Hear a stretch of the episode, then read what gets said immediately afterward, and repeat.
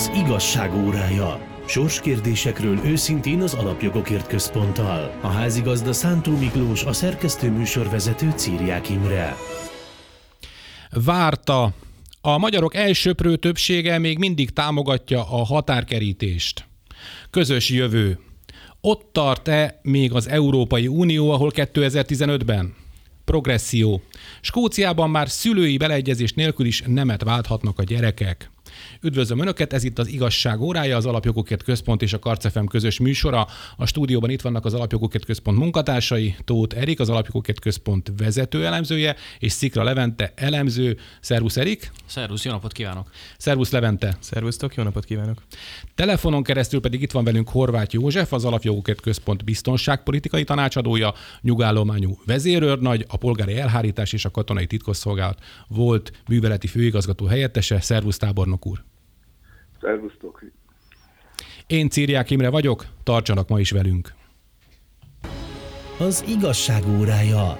Sorskérdésekről őszintén az Alapjogokért Központtal. A magyar társadalom elsöprő többsége, 81%-a támogatja, hogy Magyarország továbbra is határkerítéssel védekezzen az illegális bevándorlókkal szemben. Derül ki az Alapjogokért Központ legfrissebb közvéleménykutatásából. Milyen a migrációs nyomás az ország déli határán, és miért van ennek a kérdésnek még mindig aktualitása? Tábornok úr. Ha a migrációs nyomást nézzük, akkor azt kell, hogy mondjuk, hogy az elmúlt évhez képest közel meg háromszorozódott a határunkra nehezedő nyomás, tehát azt jelenti, hogy amíg tavaly ilyenkor 20-21 ezren érkeztek a magyar határhoz, most már többen vannak, mint 65 ezren, akik megpróbálták illegálisan átlépni a határt, ami azt mutatja, hogy számottevően erősödött a nyomás, és itt azért azt is érdemes megjegyezni, hogy ebben a jelentős növekedésben még nincs itt az a fajta erős, újabb, lökésszerű tömeg, amely az afganisztáni helyzet miatt elindult volna. Uh-huh. Ez még úgymond a normális helyzet a Közel-Keletről és Észak-Afrikából. Miért fontos a kerítésnek a magas társadalmi támogatottsága? Erik. Hát én úgy gondolom, hogy azért elsősorban, mert egy olyan politikai innovációról van szó tulajdonképpen, amelyet a magyar kormány 2015-ben lépett meg első alkalommal. Mi voltunk az úttörők, mondhatjuk talán ezt is. Mi mondtuk először azt, hogy az illegális bevándorlásra nem a befogadás, hanem sokkal inkább a határvédelem kell, hogy a megfelelő nemzeti válasz legyen. És emlékezhetünk rá, hogy 2015-ben ennek a válasznak a fogadtatása Európában és Magyarországon legalábbis az ellenzéki politikusok részéről nem volt túlságosan kedvező. És nekünk már akkor is az volt a feltételezésünk, hogy ez az intézkedés a magyar társadalom többségi álláspontjával tulajdonképpen közös metszetet képez. És mi úgy gondoltuk, hogy a 2015-ös állapotokhoz képest érdemes most megnézni azt, hogy mit gondolnak a magyarok egyrészt arról, hogy az afganisztáni helyzetnek lesznek-e következményei, másrészt pedig, hogy miként kell egy kialakulóban lévő újabb migrációs válságra reagálnunk. És azt látjuk, hogy a határvédelemnek, illetve különösképpen a műszaki határzárnak, tehát a határkerítésnek a társadalmi népszerűsége az óriási továbbra is. 81%, 10-ből 8 ember azt mondja még most is, legalábbis az adatfelvétel pillanatában, hogy a kerítés az egyetlen megoldás, amely az illegális bevándorlással szemben a magyar nemzetnek a védelmét szimbolizálja. És ez azért rendkívül fontos, mert én legalábbis úgy látom, hogy ez egy olyan adat, amiben benne vannak az ellenzéki válaszadóknak a véleménye is. Hát és megnéztem külön a táblakötetben, hogy az ellenzéki attitűddel leírható válaszadók 61%-a is azt mondta, hogy ő támogatja és egyetért a határkerítésnek az intézményével. Ami számomra azt mutatja, hogy itt tulajdonképpen egy olyan nemzeti egyetértés alakult ki a magyar társadalomban, amely korábban azért nem volt gyakran látható. És ez azért is érdekes, itt most különösképpen az ellenzéki szavazókra koncentrálva, mert ugye ők, a kormányzati állásponttól lényegesen különböző ellenzéki álláspontokkal találkoztak. Hát emlékezzünk rá 2015-öt követően. A 2018-as országgyűlési választási kampányidőszakban Szigetvári Viktor, ha még bárkinek mond az ő neve valamit is, az együtt miniszterelnök jelöltjeként azt nyilatkozza, hogy a határkerítést, hogyha esetleg az ellenzék győzés valamilyen csoda folytán ő lenne a miniszterelnök, le fogja bontani. Nincs ő is ott a Városházán most a kommunikációs csapattal? Dehogy nem. A Karácsony Gergely stábjában? Úgy fogalmaznék, hogy azért ő, bár hivatalosan már nem közéleti szereplő és nem politikus, mai napig azért tanácsokat ad a mostani fővárosi vezetésnek is.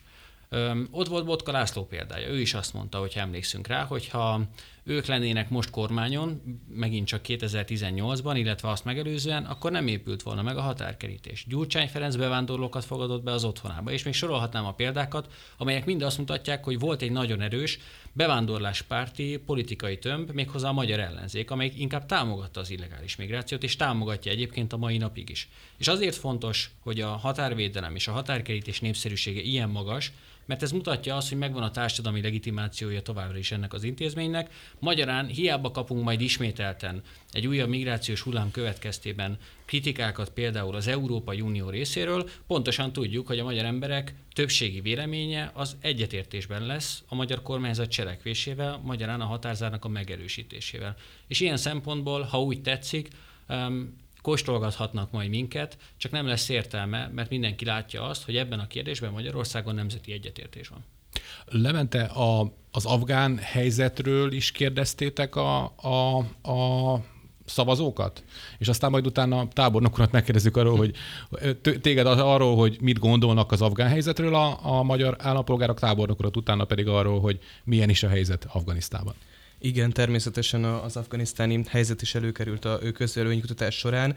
Itt kiemelendő, hogy a magyarok szerint az elhibázott afganisztáni NATO kivonulás miatt fokozódik majd az Európára nehezedő migrációs nyomás, hiszen a megkérdezettek 67%-a, tehát 2/3 gondolja úgy, hogy az afganisztáni biztonsági helyzet romlása miatt növekedni fog a bevándorlás mértéke Európában, és csak 14,5%, tehát egy statisztikailag kimutatható, nagyon elenyésző kisebbség az, akik azt gondolják, hogy nem fog növekedni a migrációs nyomás emiatt. Úgyhogy látható, hogy Magyarországon a válaszadók többségének a valóságérzékelése az összhangban van azzal, amit egyébként szakértők is mondanak, hogy az afganisztáni helyzet miatt jelentősen növekedni fog a migrációs nyomás Európa határainál. Mire számíthatunk Afganisztánban, tábornok úr? Hát én azt hiszem, hogy ha tömören kellene kifejezni, azt gondolnám, hogy semmi óra. Kicsit részletesebben azt hiszem, hogy azt érdemes mindenképpen tekintetbe venni, hogy az afgán lakosság mennyire megosztott. Akár vallását tekintve, akár etnikumait tekintve. Tehát az, amit most a Talibán hirdet, hogy itt kitör a béke, és most már aztán a létező világok legjobbikát ők megteremtik, bevezetve a sáriát, ez azért a lakosság egy jelentős részének a támogatását nem élvezi. Ha ehhez még hozzátesszük azt, hogy azért az elmúlt 20 évben felnőtt egy olyan generáció, aki már egy világiasabb Afganisztánt ismerhetett meg, azok nyilvánvalóan szintén nem üdvözlik kitörő örömmel a Talibánnak a visszatérését a fundamentális iszlámhoz. Harmadrészt pedig azt is érdemes megnézni, hogy milyen a gazdasági helyzet, hiszen az elmúlt közel 2 évtizedben az amerikaiak voltak azok, akik a hadseregben szolgálóknak a zsoldjának a 90%-át és az államigazgatásban dolgozók fizetésének a 90%-át finanszírozták. Látható az is, hogy most már ez kiesett, ez borzasztóan hiányzik, hiszen Afganisztán arról híres, hogy egy ember, akinek van havi fizetése és fix fizetése, az közel 10 embert tart el a családjában. És ehhez még egy dolgot tegyünk hozzá. 10 embert? Hogy, igen. Az igen. Az jelleg az életszínvonalat, hogyha a GDP oldalára nézzük, akkor a GDP Afganisztánnak kevesebb, mint Észak-Koreáé. És még egy megjegyzés, azzal, hogy az elmúlt 20 évben a farmereket finanszírozta a szövetség azra, hogy ne mákot termeljenek, hanem élelmiszert, ezáltal a lakosság élelmiszerlátása is megnyitható módon biztosítva volt. Ehhez képest nyilvánvaló, hogy a farmerek rugalmasan alkalmazkodnak a megváltozott helyzethez, és rohamléptekkel visszatérnek az ópium alapanyag termeléséhez. Tehát ez mind-mind afelé hat, hogy a társadalomnak egy jelentős része az máshol keresse a boldogulását, és ne Afganisztánban maradjon. Tehát az, hogy mennyien fognak elindulni, az még kétséges, de hogy ez a szám egy ilyen nagy szám lesz, az szinte biztos. Milliós tételről beszélhetünk. Tehát ha jól értem, akkor azt mondod, hogy nem is egy, hanem két okból legalább indulhatnak el az emberek. Az egyik a politikai elnyomás, fogalmazzunk így, akiknek nem tetszik ez az új rendszer. Másrészt pedig, hát egyszerűen azért, mert a gazdasági összeomlás miatt. Pontosan így van. Így van. És akkor még nem vettük ebbe bele azt, hogy azért az a fajta ellenségesség, ami megvan mondjuk egy tádzsik és egy pastu között, megvan egy síta hazara, és megvan mondjuk a szunnita pastuk között, ezek mind-mind felszínre fognak még jönni, ez még egy harmadik összetevője ennek a bonyolult képletnek. Tehát az etnikai és a vallási különbségek. Pontosan így van. Így van. A dán kormánynak a bevándorlásügyi minisztere a múlt héten azt mondta, hogy hiba volt bírálni Orbán Viktort, amiért szöges drót kerítéssel védte meg Magyarország határait. Na most több más uniós ország is határkerítés építésébe kezdett, miközben korábban bírálták a magyar megoldást. Na most akkor mennyit is, 6 évet kellett várni erre a bocsánatkérésre? Hát, hogyha ezt Erik bocsánatkérésként lehet értelmezni, akkor mondhatjuk, bár nekem az és egy etióp származású ember, tehát migrációs hátterű ez az ember, aki azt mondta, hogy Orbán Viktornak igaza volt. Igen, ezt én is hozzá szerettem volna tenni. Szerintem nem bocsánatkérésként kell ezt értelmezni, mert az Európai Unióban én nem úgy látom, hogy nagyon megváltozott volna az általános vélekedés, legalábbis ami a határkerítést, illetve a magyar álláspontot illeti, például a kötelező betelepítési kvóták elutasításával kapcsolatban. Tehát ezt még nem mondanám, és ugye azt is jól tudjuk, hogy az a vita továbbra is fennáll, hogy kell az Európai Uniónak, mint közösségnek a magyar határvédelmi költségekbe társfinanszírozóként beszállnia. Ugye most azt mondják, hogy hát lehet, hogy lesz ebből valami, de jól tudjuk, hogy például Dobrev Klára, aki most ugye a Demokratikus Koalíció miniszterelnök jelöltjeként próbál aláírásokat és az előválasztáson magának pozíciókat szerezni. Ő azért dolgozik, ezt ki is jelentette Brüsszelben, hogy ebből ne legyen semmi. Tehát én nem mondanám azt, hogy ez egy bocsánatkérés, inkább úgy fogalmaznék, hogy kicsit egy-egy tagállam esetében látható, hogy felmérték annak a kockázatait, hogy mit jelent az illegális bevándorlás kvázi korlátlan befogadása. És ezt ugye az osztrák példa is bizonyítja, azért Sebastian Kurz 3 héttel ezelőtt, amikor azt nyilatkozta, hogy na, ő pedig most már a kötelező kvótákról hallani sem szeretné, és nem szeretné az elosztás kérdését ismételten kinyitni, akkor azért ott érezhettük szerintem, hogy kicsit más lesz ez a mostani helyzet, mint volt a 2015-ös. Szerintem egy probléma van, vagy egy vélemény hiányzik a képletből, ez a német vélemény jelen pillanatban. Ugye azt látjuk, hogy Németországban nem sokára választás lesz, és a migráció kérdéséről azért a különböző kancellárjelöltek inkább kevésbé beszélnek, nem tudjuk, hogy mi a német álláspont. Azt tudjuk, hogy Ursula von der Leyen mit szeretne, de az, hogy ezt melyik kancellárjelöltel fogja majd megbeszélni szeptember 21-ét követően, ugye azt most még nem tudjuk megmondani. Tehát a németek még nem foglaltak úgymond állást, de én sajnos azt látom, hogy a többségi vélemény az továbbra sem az illegális bevándorlásnak az elutasítása, vagy az illegális bevándorlás okozta társadalmi feszültségek elismerésének az irányába hat. És emiatt én egyébként arra is számítok, hogyha valóban, ahogy itt említette előbb is József a különböző adatokat, elindulnak a bevándorlók, és az illegális migránsok száma elkezd még jobban növekedni, mint ahogy most láthattuk, akkor a kötelező betelepítési kvótáknak az ötlete szerintem ismételten napirenden lesz. Ugye volt erre már példa korábban is, de szerintem megint ugyanazt az eszközt fogják előhúzni a kalapból, és ezt alá is tudom támasztani ugye Ilva Johanssonnak az Európai Bizottság belügyekért felelős biztosának a mondataival, aki ugye úgy fogalmazott az afganisztáni helyzet eszkalálódását követően, hogy erkölcsi kötelesség az, hogy a kötelező betelepítési kvótákat az egyes tagállamok ne csak hogy betartsák, hanem azoknak a keret létszámát ki is bővítsék. Szóval én nem látom azt, hogy megváltozott volna az európai álláspont. Persze tévedhetek, és sőt mondom azt is, hogy tévedjek is most ebben az esetben, de én most így látom ezt a helyzetet. A legújabb kutatás fényében mit mondható el a magyar lakosság, a magyarok bevándorlással, vagy illegális bevándorlással kapcsolatos álláspontjáról? Változott ez mondjuk az évekkel ezelőttihez képest? Nem, tendenciaszerű változást egyáltalán nem tapasztalhatunk, és ugye érdekes kiemelni azt, hogy itt valóban, ahogy Erik is említette már, alapvetően ugye kormányoldali és ellenzéki szavazók között nincs akkora éles különbség, mint mondjuk más alapvető témákban. Tehát azok a szavazók is, akik mondjuk Orbán Viktor és a Fidesz politikáját elutasítják, igen nagy többségben a bevándorlás politikában mégis vele értenek egyet. Ez lehet egyfajta nemzeti konszenzus, tekinthetjük annak? Ez egy olyan kérdés, amely valóban közel áll ahhoz, hogy egységes nemzeti konszenzus alakuljon ki ennek kapcsán, és arra hívnám még fel a figyelmet, hogy ebben a témában ugye ez a határvonal, hogy hol mi a többség, ugye nem a kormány ellenzék jobb-bal skálán helyezkedik el, hanem ahogy erről részben szó is volt már, sokkal inkább a nyugat-kelet ellentétet figyelhetjük meg. Azokban az országokban, ahol már a bevándorlás évtizedek óta nagymértékben zajlik, és már a lakosságnak számottevő részét teszik ki a bevándorló közösségek, ott részben a politikai korrektség, részben a sajtóviszonyok miatt nem igazán tapasztalhatunk bevándorlás ellenes nézeteket, vagy ha igen, akkor azok szélsőséges, szélső jobboldali kategóriába kerülnek, bélyeget kapnak, és Németország lényegében egyébként csebben a tenger ebből a szempontból, hiszen a kelet és nyugat-német területek között is megfigyelhető ugyanaz a különbség, ami kelet és nyugat-európa között ebből a szempontból. Amit Erik a német választások kapcsán említett, igen? Az valóban egy érdekes szempont, hiszen a német országi választások eredménye sok mindent fog befolyásolni Európa jövője szempontjából. Bizony. Ugyanakkor én ebből a szempontból sajnos pessimista kell, hogy legyek, ugyanis jelenlegi felmérések szerint a szociáldemokrata kancellárjelölt vezeti a felméréseket, és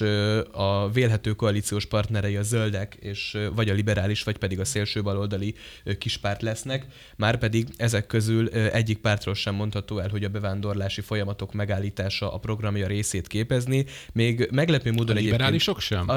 Ezt akartam ugye pont mondani, hogy korábban nekik a 4 évvel ezelőtt lettek volna ilyen kijelentés. Van, ugye a Christian Lindner vezetésével a német liberális párt, amely ugye nemrég kiesett a Bundestagból 2013-ban, és Lindner vezetésével újraépítette saját magát, ebben a kérdésben meglepően bevándorlás ellenes álláspontot foglal el, ahhoz tudnám hasonlítani, mint amikor a dán szociáldemokraták, akikről ugye korábban is volt szó, szintén meglepően bevándorlás ellenes álláspontot képviselnek, de azért azt hadd emeljem ki, hogy amennyiben mondjuk egy ilyen úgynevezett jelzőlámpa szövetség, ugye piros szozdemek, sárga liberális és a zöld párt szövetsége jön létre Németországban, amire jelenleg nagy esély van, akkor a liberálisok egyedül lesznek 2 másik és náluk nagyobb koalíciós partnerrel szemben a kormányban, tehát vélhetően, amennyiben még meg is próbálnák átvinni a bevándorlás korlátozásával kapcsolatos nézeteiket, akkor is nagy esély van arra, hogy engedniük kelljen a másik 2 koalíciós partner követelései érdekében.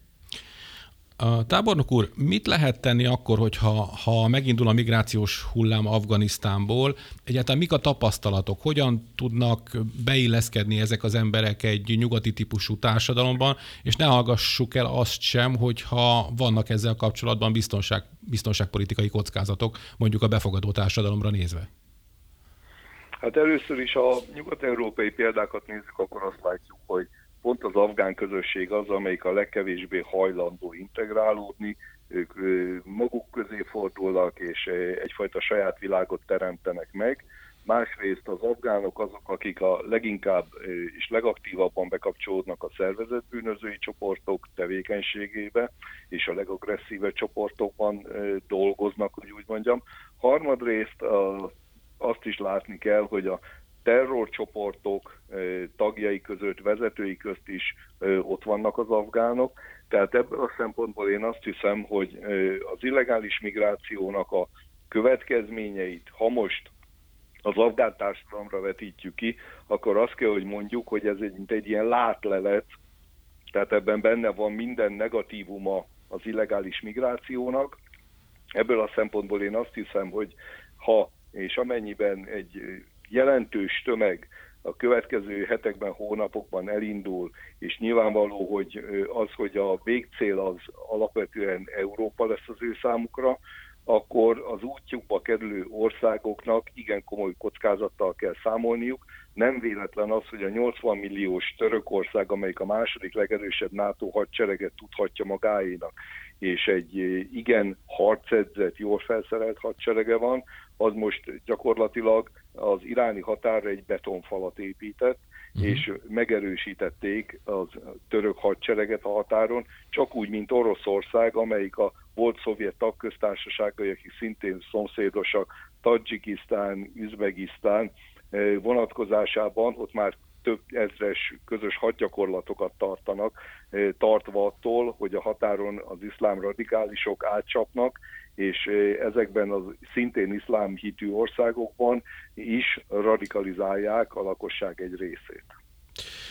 Ugye arról már volt szó, illetve azt láttuk, hogy a közvélemény hogyan vélekedik a határkerítésről, illetve a bevándorlásról mostanában, és arról is volt szó, hogy a politika hogyan vélekedett korábban a bevándorlásról, illetve a határkerítésről, de hogyan vélekedik most, egyáltalán szóba hozzák ezt a témát? Tehát ugye van-e politikai ugye, van egy nemzeti konszenzus, de van-e politikai konszenzus Magyarországon? Igen, igen. Hát nézd, szerintem idézzük fel Karácsony Gergelynek a szavait, aki ugye a Die Zeit nevű német liberális lapnak nyilatkozott nem olyan régen, és azt mondta, hogy a bevándorlóknak a befogadása erkölcsi kötelesség, és ő erre a jogosultságot meg is fogja adni nekik, de ezt nem fogják plakátokra kiírni, és az sem, hogy ez egyébként a hatpárti közös ellenzéki koalíciónak a programjában benne lesz, mert pontosan tudják, így fogalmazott, hogy ezzel nem lehet választást nyerni. Ami ugye azt jelenti, ennek két értelmezése van szerintem. Egyrészt ők is hasonló adatokat látnak a különböző közvéleménykutatásokból, és ebből kifolyólag próbálják a saját szavazóikat megvezetni, magyarán úgy viselkedni, mintha számukra ez most vagy nem lenne téma, vagy ők már megváltoztak volna 2015 óta. Én egyikben sem hiszek, tehát az én elemzői álláspontom az kifejezetten az, hogy a magyarországi baloldal az bevándorláspárti volt korábban, és bevándorláspárti most is. Csupán azért nem beszélnek ezekről a kérdésekről, mert látják ők is, hogy például a saját szavazótáborukban, vagy abban a választói rétegben, amelynek próbálnak kommunikálni, akit próbálnak meggyőzni különböző eszközökön keresztül, ott a bevándorláspárti álláspont az nem népszerű.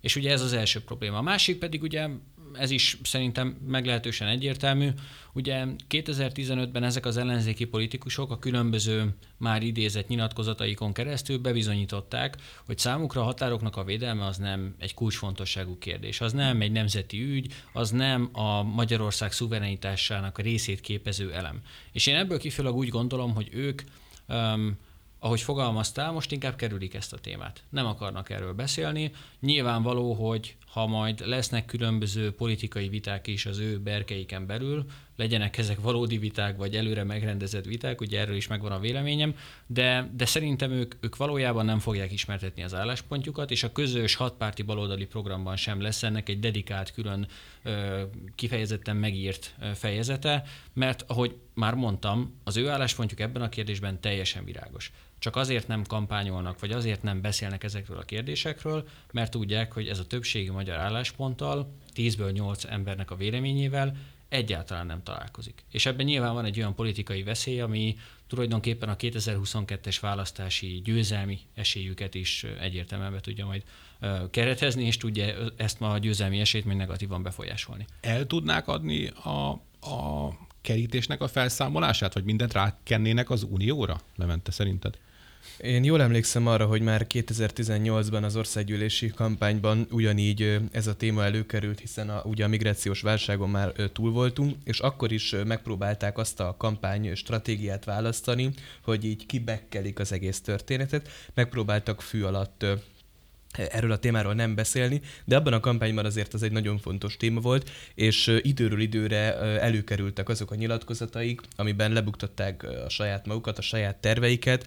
Ha jól emlékszem, talán Botka László is ugye keveredett egy ilyen botrányba, aki egy nem túl hosszú ideig az MSZP miniszterelnök jelöltje is volt abban az időszakban, és ő is keveredett egy olyan botrányba, hogy bevallotta véletlenül, hogy lebontaná a kerítést. Onnantól kezdve persze hiába próbálták tagadni kommunikációs szinten nem volt hiteles ez a kommunikáció, hiszen már a kezdetektől fogva a baloldali politikusok mindig amellett érveltek, ugye eleinte azt, hogy a migráció egy álprobléma, majd amikor már hajlandóak voltak elismerni a probléma valódiságát, onnantól kezdve viszont gyökeresen a magyar kormányétól eltérő megoldási javaslatokkal álltak elő, amely összességében úgy jellemezhető, hogy mindenben illeszkedik az európai fősodorba. Tehát amilyen javaslat Brüsszelből érkezik, az a magyar baloldal számára elfogadható, és ennek örvén ugye a betelepítési kvóta mellett is kiálltak, tehát azért azt szerintem nyugodtan kijelenthetjük, hogyha Magyarországnak baloldali kormánya lett volna a migrációs válság idején, akkor a kötelező betelepítési kvóta ellen nem lett volna kellő politikai ellenállás, és akkor a mai napig már több tízezer bevándorló érkezett volna az országba. Tehát a baloldal lényegében egyrészt ugye nem folytat őszinte kommunikációt a migrációs politikájával kapcsán, másrészt pedig önálló álláspontja abban az értelemben nincsen is, hogy minden javaslatot elfogad, ami Brüsszelből érkezik, hiszen nem a brüsszeli érdekérvényesítést tekinti fontos uniós politikai célkitűzésnek, hanem az ottani együttműködést, amit olyan szélsőségesen valósítanak meg, hogy semmiben sem állnak ki a magyar érdekekért. Bocsáss meg, kérdés még ide a hozzátok és a Jobbik. Jó, pont ezt a párhuzamot akartam hozni.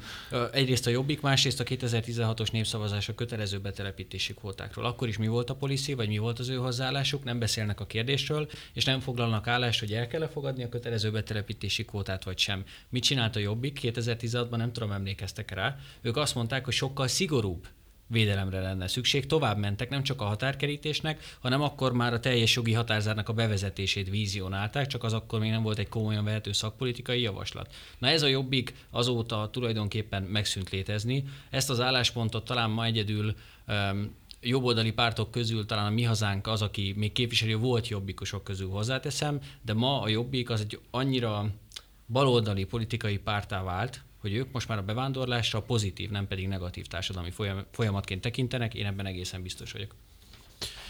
Önök az igazság óráját hallgatják a Karcszfémen, rövid szünet után folytatjuk, de előbb elengedjük Horváth Józsefet, az Alapjogokért Központ biztonságpolitikai tanácsadóját. Tábornok úr, köszönjük szépen a beszélgetést. Én is köszönöm, minden jót, viszonthallásra.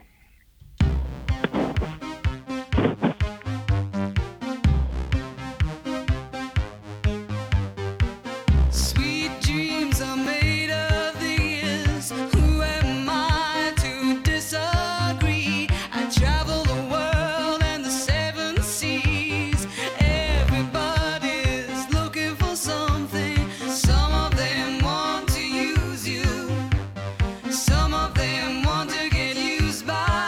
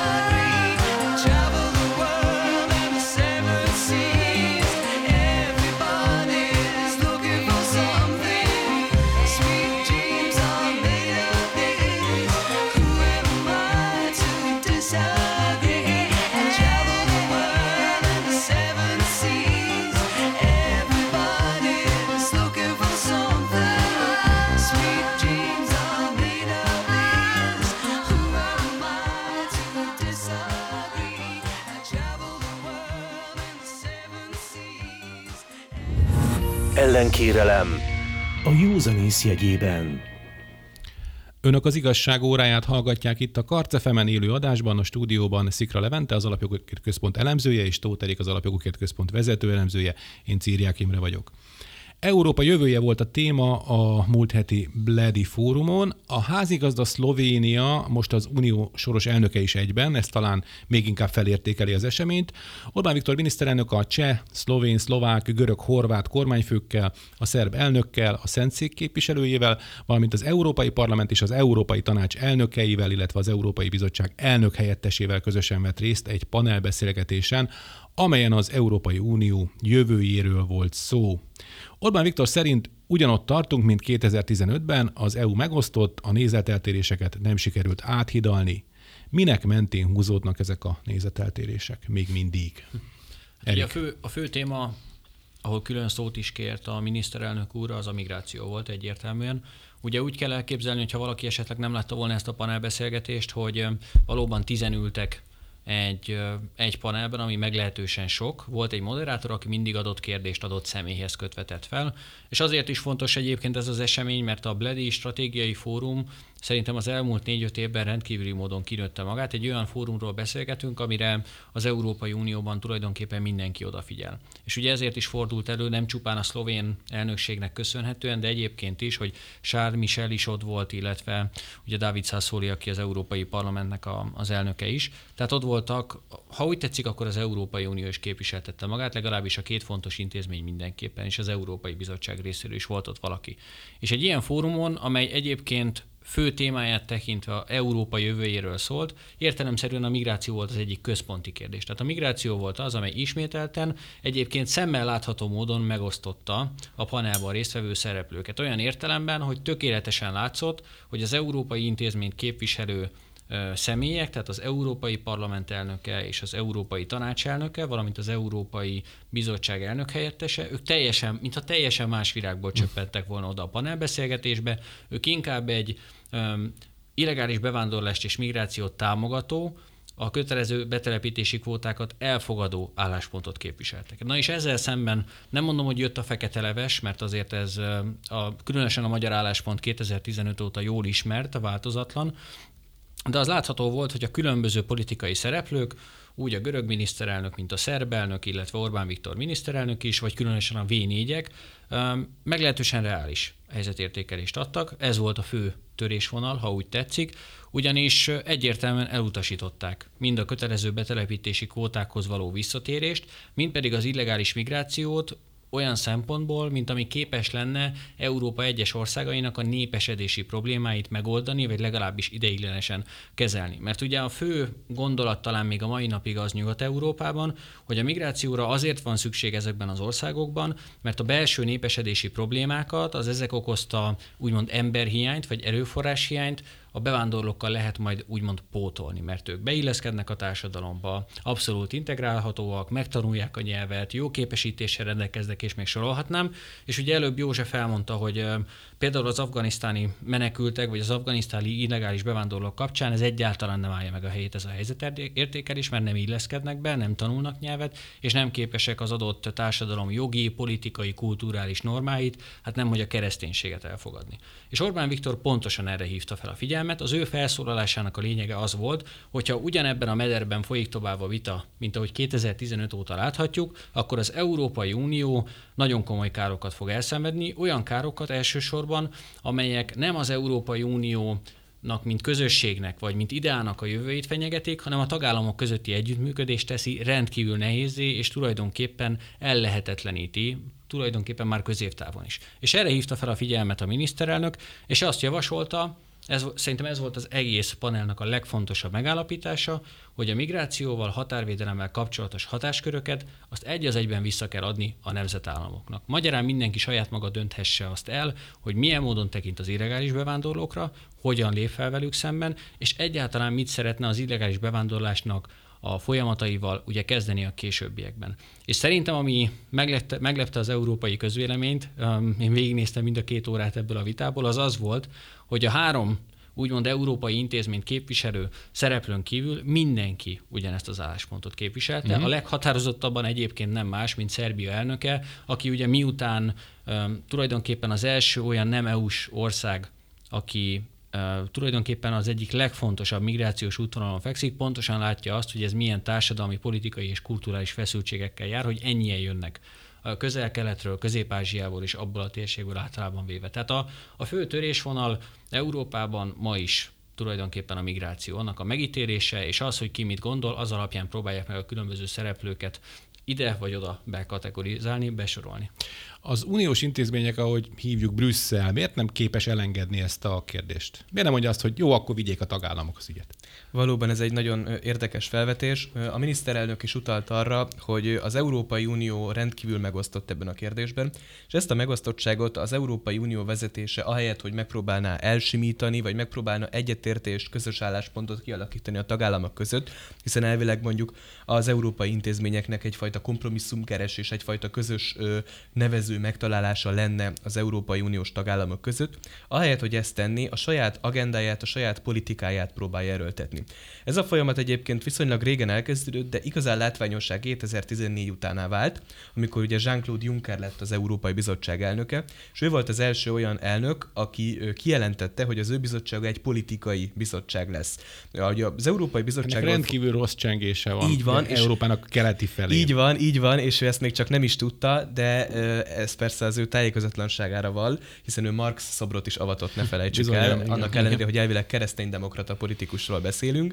Tehát ő volt az, aki lényegében szerződés szegést kezdett el tartósan megvalósítani, ugyanis az Európai Unió alapvető szerződései szerint a bizottság az a szerződések őre, az egy szakmai testület, nem politikai testület, és Juncker volt az, aki elsőként elkezdte látványosan és feltűnően politikai testületként apostrofálni az általa vezetett intézményt, és azóta még látványosabbá vált az, hogy ő neki saját politikai álláspontja van, mármint a bizottságra gondolok ez alatt, és a bizottság ezt megpróbálja ráerőltetni a tagállamokra akkor is, hogyha a tagállamok részéről itt nincs fogadókészség. És azért is különösen aggályos ez a fajta gyakorlat, mert az Európai Unióban régóta jelentős demokratikus deficit uralkodik. Az Európai Bizottságnak senki sem közvetlenül megválasztott tagja. A legerősebb demokratikus felhatalmazással a miniszterelnökök rendelkeznek, amelyek ugye az Európai Tanácsban ülnek, és amelyek a fő stratégiai döntéseket meghozzák az Európai Unió kapcsán. Ugyanakkor a bizottság és még a parlament is, amelynek persze van némi demokratikus legitimációja, de azok azért kis nemzeti választások általában, és nem az Európai Unióról szavaznak az EP választásokon a választópolgárok. Tehát a parlament és a bizottság megpróbálják a tanácstól elvenni a különféle döntési jogköröket, és ezt is ugye egyfajta föderalizációs folyamat részeként a saját kezükbe vonni. Tehát a rövid válasz a kérdésre lényegében az, hogy hatalmi harcot, hatalmi játékot űz a brüsszeli elit az európai polgárokkal szemben, arra mennek ki, hogy minél erősebben beágyazzák a saját hatalmukat, hogy ők hozzák meg a fontos döntéseket, és ebben nem fér bele ebbe a képbe az, hogy valamely jogkörről lemondjanak, hiszen ugye épp az a tendencia, amit megfigyelhetünk, hogy egyre több hatáskört saját magukhoz szeretnének vonni, és akár lopakodó, akár nyílt módon, de igyekszenek mindenről ők meghozni a döntéseket. Tehát ez egy olyan folyamat, ami egyébként mind a demokráciát veszélyezteti, de szerintem ennél sokkal közvetlenebbül jelentkező válságtünet, hogy ez az Európai Unió egységét is veszélyezteti. Tehát pont Magyarországot és Lengyelországot vádolják folyton Brüsszelből azzal, hogy megosztják az Európai Uniót, hogy szétverik az Európai Uniót. És ehhez képest maga az Európai Bizottság tesz le olyan javaslatokat az asztalra, aztán erőltet végig mindenféle megértés, kompromisszumkészség nélkül, amelyek aztán erős ellenállásba ütköznek is. Ez az a politika, meg az, hogy tagállamokat kipécéznek. 7-es cikke szerint eljárással fenyegetnek olyan országokat, ahol mondjuk nekik nem tetsző kormányok vezetnek. Hogy ez az a politika, amelyik szétveri az Európai Uniót, és annak ellenére, hogy világos, hogy nekik kellene kompromisszumot keresni, világos, hogy nekik kellene közös nevezőt találni, visszafogni magukat. Ehelyett ők azok, akik vitákat hoznak létre, És mégis a magyarokat és a lengyeleket vádolják azzal, hogy ezt megteszik. Egy régi, hogy is mondjam, baloldali trükk egyébként, hogy azzal vádolják az ellenfelet, amit ők maguk követnek el. Csak az ember azért már így reménykedik abban, hogy ezen már túl vagyunk ennyivel a Szovjetunió bukását követően, de úgy tűnik, hogy mégsem. Ha már szóba került egy fontos kérdés, Szerbia és Szerbia EU tagsága. Mi támogatjuk Szerbiát, ezt a szerbek is elismerik. Ennek köszönhető talán, hogy a szerb-magyar viszony rendeződött. Nem volt ez mindig így. Mi az akadálya Szerbia EU-s tagságának? Nem mi vagyunk azok, nyilván más, és miért akadályozzák ezt? Nagyon fontos kérdés. Ugye először is a Ursula von der Leyen, amikor átvette az Európai Bizottságnak a vezetését a Jean-Claude Junckeréktől, akkor hát kvázi kijelentette, inkább utalt arra, fogalmazunk így, hogy az Európai Unió bővítése a következő 4 évben nem lesz a napirenden. Ami ugye azt mutatta már akkor is, hogy bár Várhelyi Olivér küldetése szerintem rendkívül fontos, és az ő portfóliója abszolút értelmet nyer a mostani folyamatokat figyelembe véve, az látszik, hogy az európai intézmények, különösen az Európai Bizottság egy bizonyos része teljes mértékben el van zárkozva attól, hogy bővítsék az Európai Uniót. Hogy ennek mi az oka, az már egy nehezebb kérdés. Szerintem van egy ideológiai kérdés. Ugye például Szerbia kapcsán szerintem sokan úgy ítélik meg, hogy egy olyan tagállammal bővülne az Európai Unió, aki inkább eurorealista, nem pedig teljes mértékben, ha úgy tetszik, elvakultan európéért. Gondolok itt arra, hogy Szerbia nyilvánvalóan, miután saját bőrükön tapasztalják azt, hogy az illegális bevándorlás micsoda terheket ró az adott tagországra, vagy az adott államra, a kötelező betelepítési kvótáknak az ötletéről egészen biztosan nem szeretne hallani. Ez az egyik ok. Tehát ez egy ideológiai ok. A második, hogy azért azt érdemes szerintem számba venni, és ezt ki lehet mondani, hogy Nyugat-Európa és Közép-Európa között most számtani értelemben a nyugat-európaiak vannak többségben. Tehát geopolitikai értelemben Nyugat-Európának nem érdeke az, hogy még egy közép-európai, vagy adott esetben balkáni országot fölvegyenek az európai közösséghez, még egyébként akkor sem, hogyha az Európai Unió alapgondolatából kifolyólag ez nem is szabad, hogy kérdés legyen, mert Szerbia, és ezt elmondta egyébként a szerb elnök is ezen a panelbeszélgetésen, nagyon komolyan odaszólt az Európai Tanács elnökének is, és az Európai Parlament elnökének is, a legtöbb kérdésben már most EU-konform. Gondolok itt arra, hogy demokrácia szempontjából, jogállamisági kérdésekben, blablabla, most folytathatnám a sort. Jogharmonizáció, ezt végig csináltották velünk is. Így van, abszolút. Őket nem mondom, hogy holnap, de nagyon rövid időn belül Szerbiát, hogyha lenne rá politikai akarat, fel lehetne venni az európai közösségbe. Tehát ez a második ok, hogy ezt a nyugat-keleti, mondjuk úgy, hogy törésvonalat, vagy ezt a többségi nyugati pozíciót ők nem szeretnék feladni. És a harmadik ok szerintem az is, mondjuk úgy, hogy elég nyilvánvaló, hogyha a Szerbiát felvennék az Európai Unióba, azzal tulajdonképpen Orbán Viktornak adnának igazat. És Orbán Viktornak az Európai Unióban, különösen egyes nyugat-európai politikai vezetők, ezt azért lássuk be, nagyon nem szeretnek igazat adni. Utaltál rá az előző beszélgetésünkben, hogy értékelhető-e bocsánatkérésként ugye a dán miniszternek a véleménye. Ezért mondtam azt, hogy nem értékelhető, mert Orbán Viktornak nem szeretnek igazat adni ezekben a kérdésekben. És én látom azt is, hogy miután Magyarország tulajdonképpen zászlajára tűzte azt a célkitűzést, hogy Szerbiát valahogy felvegyék az Európai Unióba, és Várhelyi Olivér minden nap azért dolgozik, hogy ebből legyen is valami, már csak azért sem szeretnék, hogyha Szerbia az Európai Uniónak a tagja legyen, és ez egyébként nem viccnek szánom, tehát én látom, hogy ebben is van egy ilyen hozzáállás, pedig, ahogy ugye Orbán Viktor miniszterelnök úr is fogalmazott, geopolitikai és stratégiai jelentősége lenne Szerbia fölvételének, és ami még fontosabb, nem Szerbiának van szüksége az Európai Unióra, hanem az Európai Uniónak Szerbiára. Levente, szerinted, mert ugye nyugati országot nem tudnak fölvenni, mert hát azok éppen szögdösnek, nem? Tehát gondolok utalok itt a brit kilépésre. Igen. Így van. Valóban teljesen egyetértek azzal, amit Erik elmondott. Magyarországnak is, és az Európai Uniónak is érdeke Szerbia tagsága. Magyarországnak ugye az előbb említett szempontokon túl még az is, hogy ott azért jelentős létszámú magyar közösség él a Vajdaságban, és a velük való kapcsolattartás, együttműködés azért sokkal könnyebbé válna, tehát a nemzetpolitikai szempontból is jelentősége lenne annak, hogy Szerbia belépjen az Európai Unióba. De arra hívnám még fel a figyelmet, ami szintén nagyon érdekes jelenség, közösség. Ugye Magyarországot is mindig azért éri kritika, mert önállóskodik, nemzetállami érdekeket érvényesít, európai szinten is akár. És ez a jelenség, amit most elemzünk, ez is azt mutatja, hogy éppen arról van szó, hogy minden tagállam ezt teszi, csak a többieket nem kritizálják érte. Tehát azok a tagállamok, amelyek Szerbia felvételét gátolják, azok ezt önös nemzeti érdekből teszik. És érdekes módon semmilyen hetes cikkes szerint eljárás, semmilyen akár csak látványos felháborodott sajtócikket, vezércikket sem látok a Politikón mondjuk azzal kapcsolatban, hogy hogy merészelik nemzeti érdekeik rovására az európai egységet hátráltatni. Márpedig, hogyha még egy ország belépne az Európai Unióba, az azért nehéz vitatni, hogy növelné az európai egység ideáját. De ugyanez a párhuzam egyébként felállítható a schengeni övezet bővítése kapcsán is. Igen, mert ugye ne felejtsük el, hogy Erdélybe a mai napig útlevél, vagy illetve hát személyigazolvány, de határellenőrzés van. A magyar határon. Így van. Annak ellenére, hogy Romániát és Bulgáriát is már több mint 10 éve, sőt közel 15 éve felvették az Európai Unióba.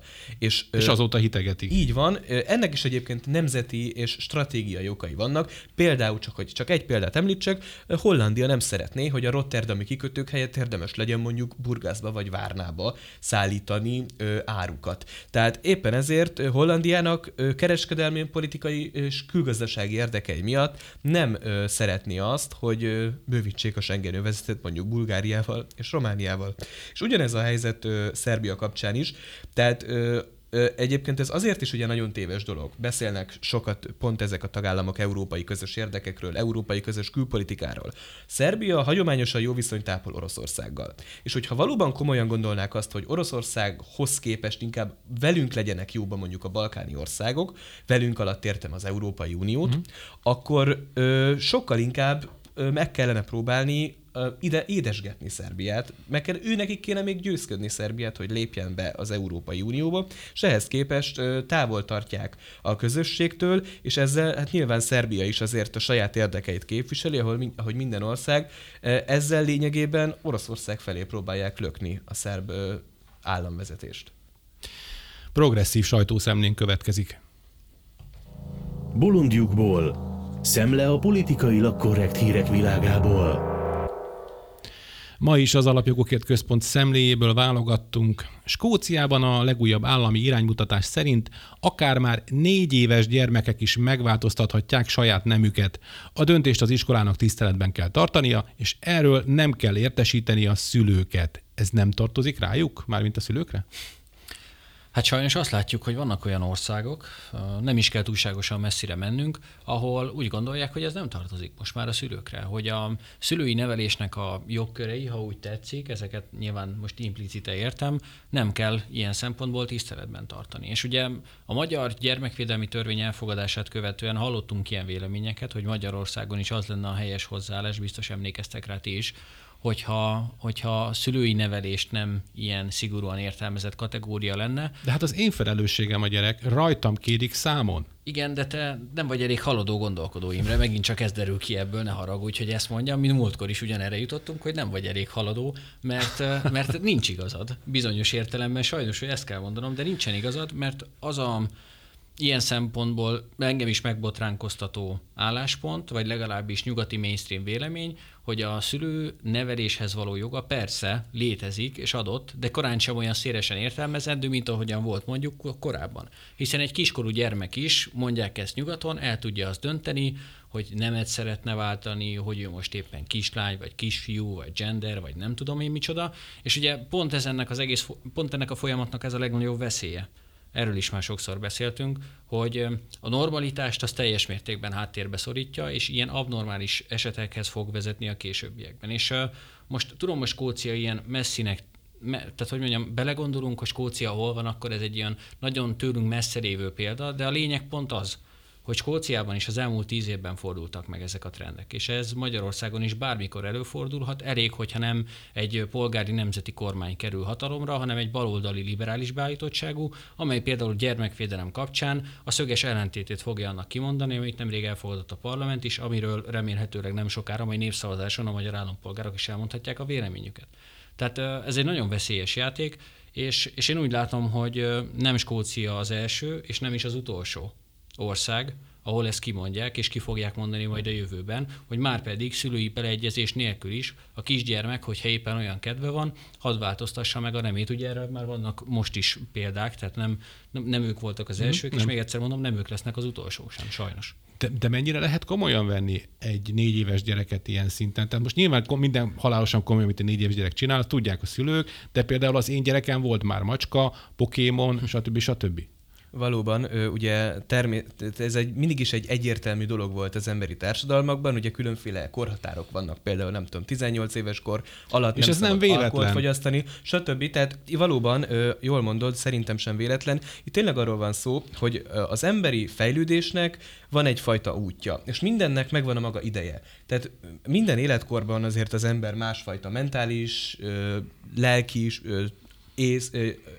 észállapotban van, tehát hogy minden fejlődésnek megvannak a maga szakaszai, és egy bizonyos életkor alatt nincs az ember semmilyen olyan helyzetben, hogy ilyen nagy horderejű döntéseket meghozzon. Erre találták ugye a szülői felügyelet intézményét, ugye amit véd egyébként az alaptörvényben biztosított neveléshez való jog is, tehát hogy ez az, ami azt a keretet biztosítja, hogy valóban a szülő az, ami megadja az alapvető nevelést a gyermeknek, és később aztán felnőtt korban az ember az már változtathat ezen, és úgy éli az életét, ahogy szeretné, ehhez ma is adottak Magyarországon a körülmények, viszont gyermekkorban ez még a szülő joga és a szülő felelőssége is.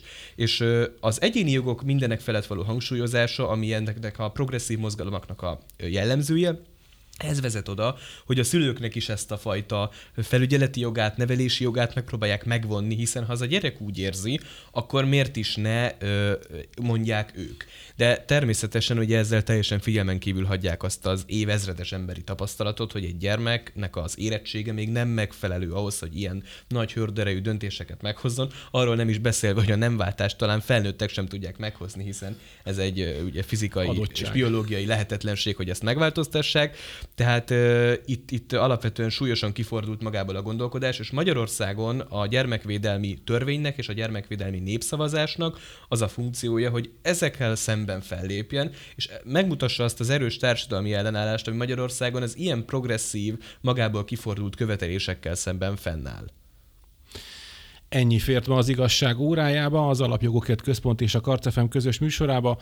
Tóth Eriknek és Szikra Leventének, az Alapjogokért Központ munkatársainak köszönjük szépen a mai beszélgetést. Köszönjük mi is. Köszönjük szépen. Búcsúzik a szerkesztő műsorvezető Cirják Imre is. Várjuk Önöket egy hét múlva a viszonthallásra.